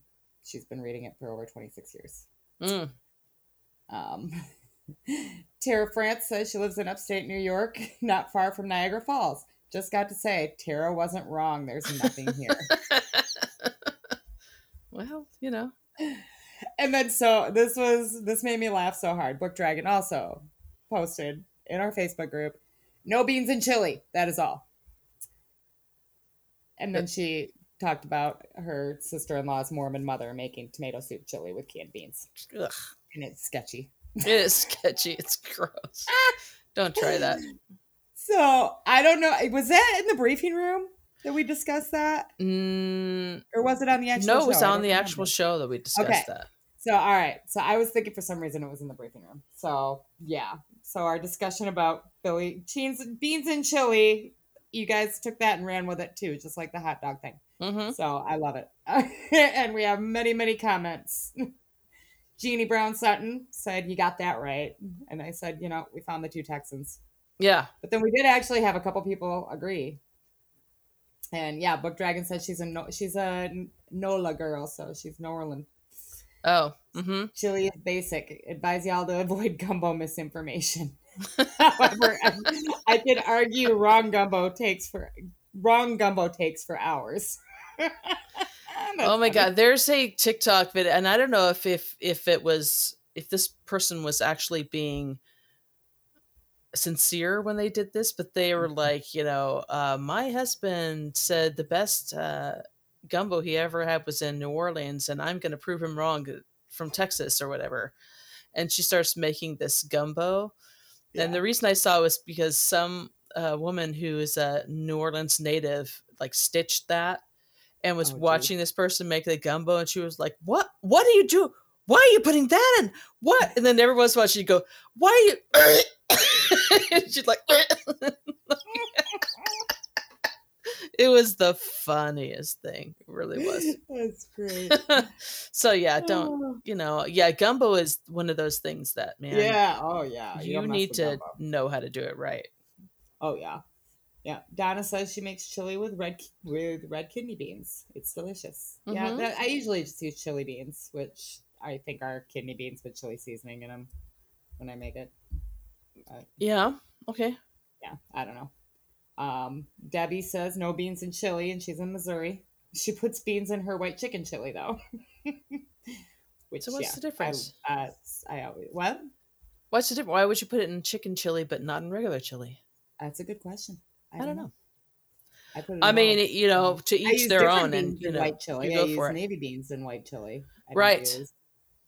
Um, but yeah, so yeah. Tracy says, so wrong. Chili has to have beans. Susan says, I put black beans in mine when I make it.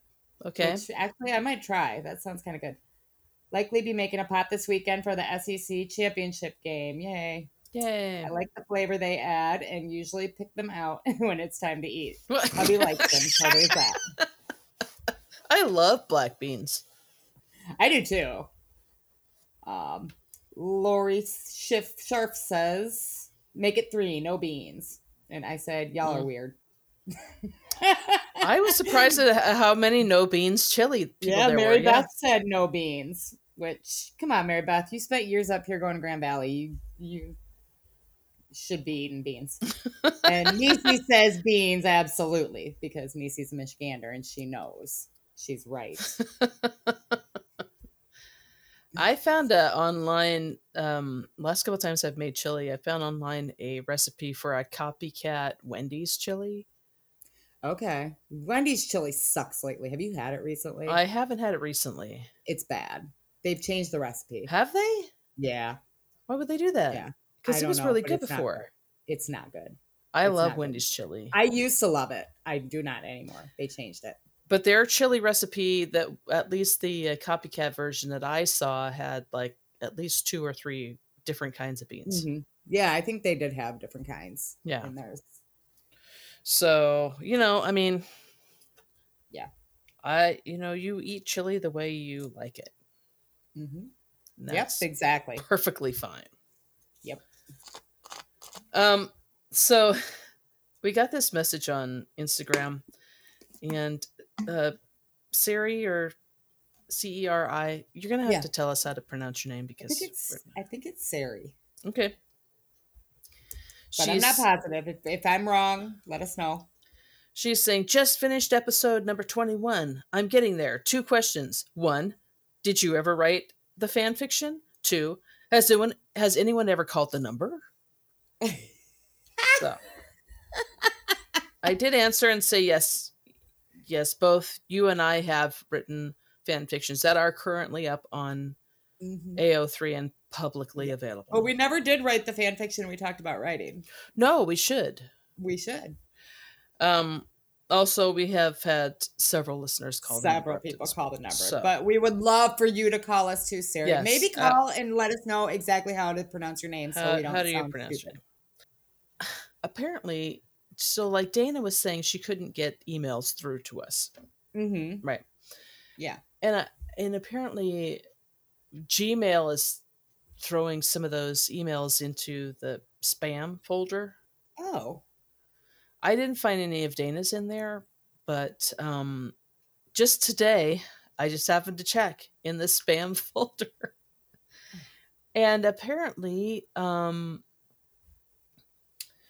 Rosalia sent us an uh, email Oh. right after our um, "Remember When" episode Okay. because this was dated Sunday, November seventh. So sorry, Rosalia, that we are just now getting to your email. Yeah, we're sorry. But she says, Hi, ladies. I really enjoyed your last episode. As usual, great summary, good thoughts, and great laughs. I especially enjoyed AJ's excitement over the two star review and Jen's and Jen's reaction to Julie. I laughed out loud. Fuck off, Julie. I laughed even louder when AJ asked to call the number anyone but Julie.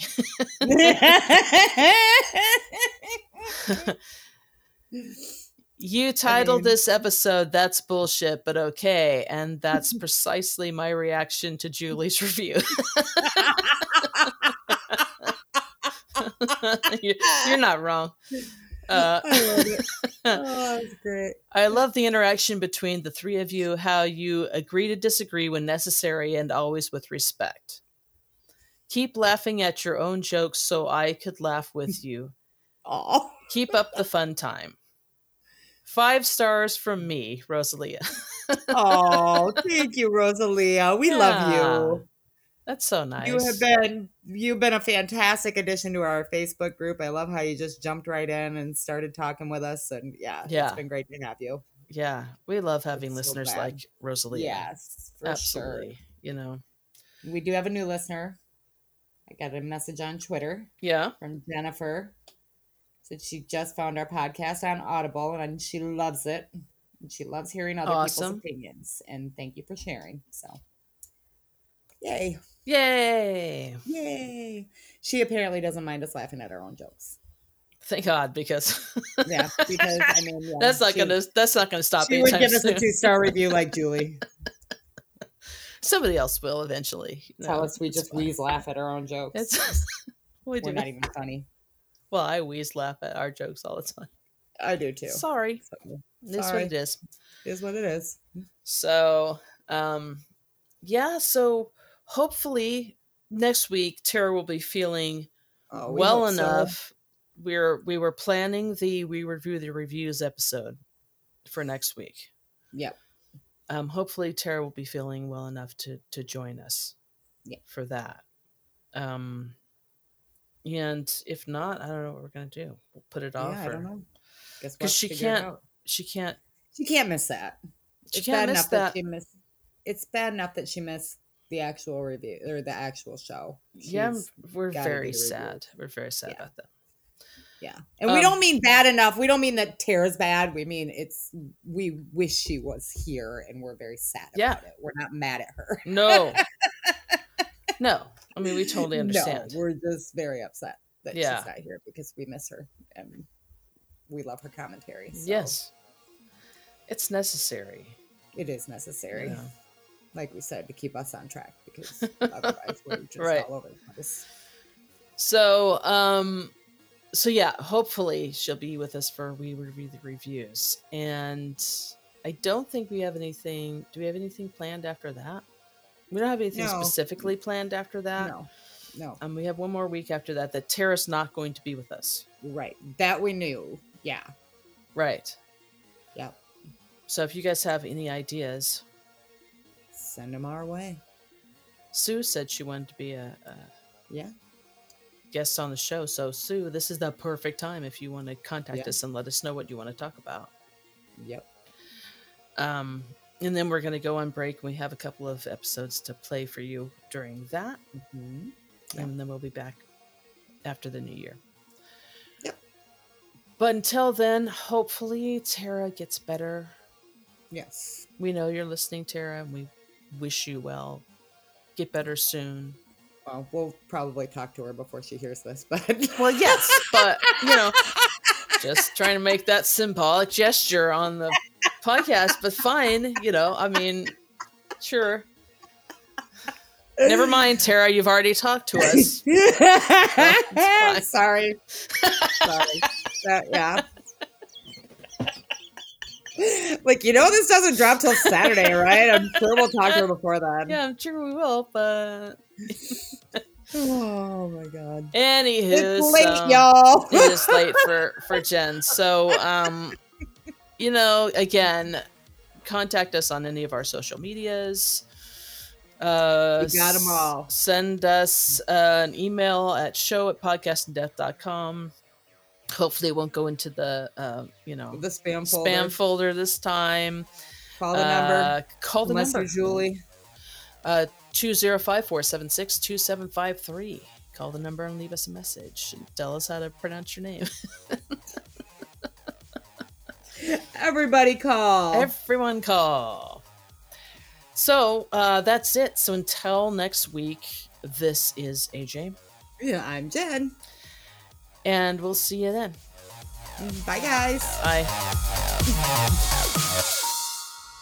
Thank you for listening to Podcast in Death. If you enjoyed this podcast, please give us a five star review on Apple iTunes, Spotify, Stitcher, or wherever you listen to your podcasts. We would greatly appreciate it. Podcast in Death is hosted by Amy Ryan, Jen Terpstra, and Tara Corkery, and is edited and produced by Amy Ryan. The opinions expressed on this show are for entertainment purposes only and do not necessarily reflect the opinions of the In Death fandom at large. Podcast In Death is not in any way affiliated with Nora Roberts, Berkley, Penguin Publishing Group, or St. Martin's Press. Our theme song is Justice Never Sleeps by Cosmo and is available on Shutterstock.com. This episode and all of our previous episodes are available at podcastindeath.com. Have something to say? You can email us at show at podcastindeath.com or find us on social media by searching for Podcast in Death on Facebook, Instagram, and Twitter. Also, you can call us and leave a message at 205 476 2753. That spells out 205 for Roarke. Thanks again for listening and in the immortal words of Brian Kelly, fucking slotchity.